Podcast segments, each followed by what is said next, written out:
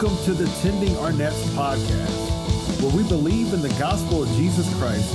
We encourage everyone to learn more, and we work to equip believers to share their faith with everyone they know.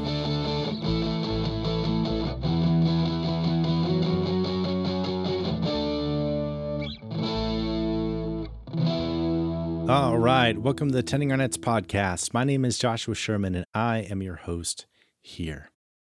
Talked last week about some different passages in scripture that really kind of help to fill out what that means. I want to continue a little bit with that, pull out a few more things from scripture to prepare us for the next episode. So, a few things to talk about. We have Romans 8 28 to 30. This passage is often uh, the, the subject of debate among people that have different views about exactly how we are saved. But what I want to focus on is uh, one particular detail. So this is from the ESV Romans 8:28 through 30. And we know that for those who love God, all things work together for good, for those who are called according to his purpose.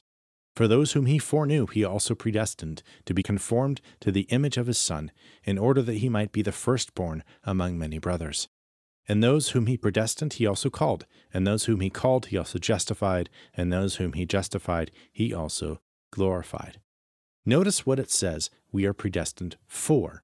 It says that those whom he foreknew, he also predestined to be conformed to the image of his Son. We are meant to be conformed to the image of Christ, who is the image of the perfect image of God. In fact, is God incarnate. So, we are supposed to be more like him. Paul says in uh, Romans 8 1 and 2, There is therefore now no condemnation for those who are in Christ Jesus, for the law of the Spirit of life has set you free in Christ from the law of sin and death. So, what does it mean to be in Christ? This isn't just, I think, a state where we're placed like a container or something, but there's actually a sense of participation, given that we are called the body of Christ as the church.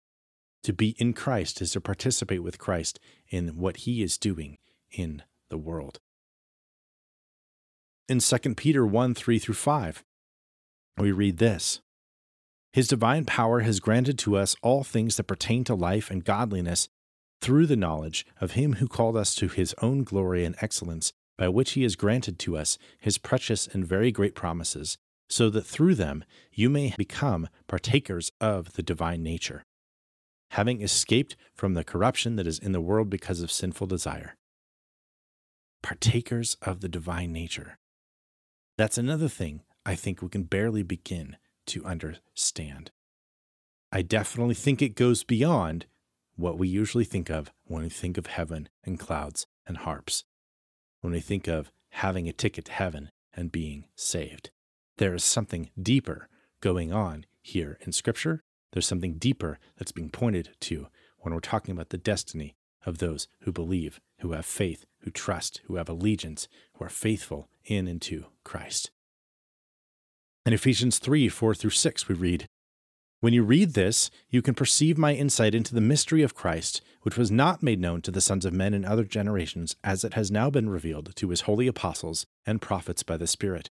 This mystery is that the Gentiles are fellow heirs, members of the same body, and partakers of the promise in Christ Jesus through the gospel. Members of the same body, the body of Christ. In Ephesians 2 4 through 7, we read this. But God, being rich in mercy because of the great love with which He loved us, even when we were dead in our trespasses, made us alive together with Christ. By grace you have been saved, and raised us up with Him, and seated us with Him in the heavenly places in Christ Jesus, so that in the coming ages He might show the immeasurable riches of His grace and kindness toward us in Christ Jesus.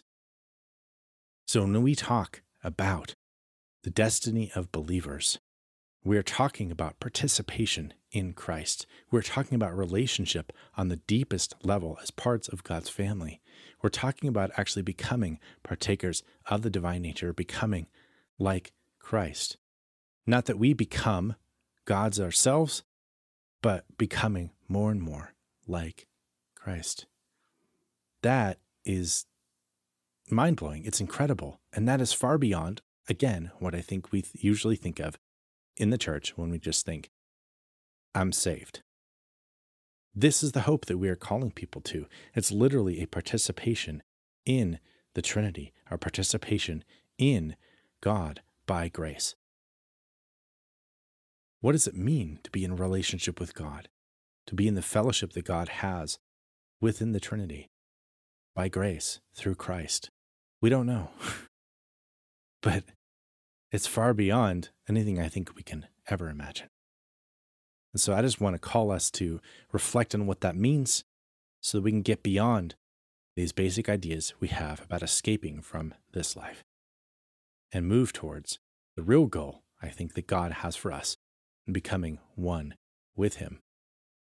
And what theologians refer to as union without fusion, we remain ourselves, and yet we become more and more unified with God. That is incredible, and that is what we have through Christ. That is part of the gospel. Amen. Thanks for tuning in this week. I'm glad to have you here.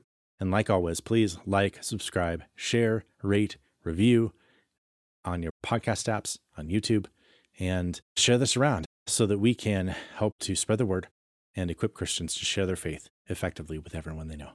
God bless. You've been listening to the Tending Our Nets podcast. If you like what you hear, check us out at the Raven Creek Social Club and by searching for us on social media via Tending Our Nets.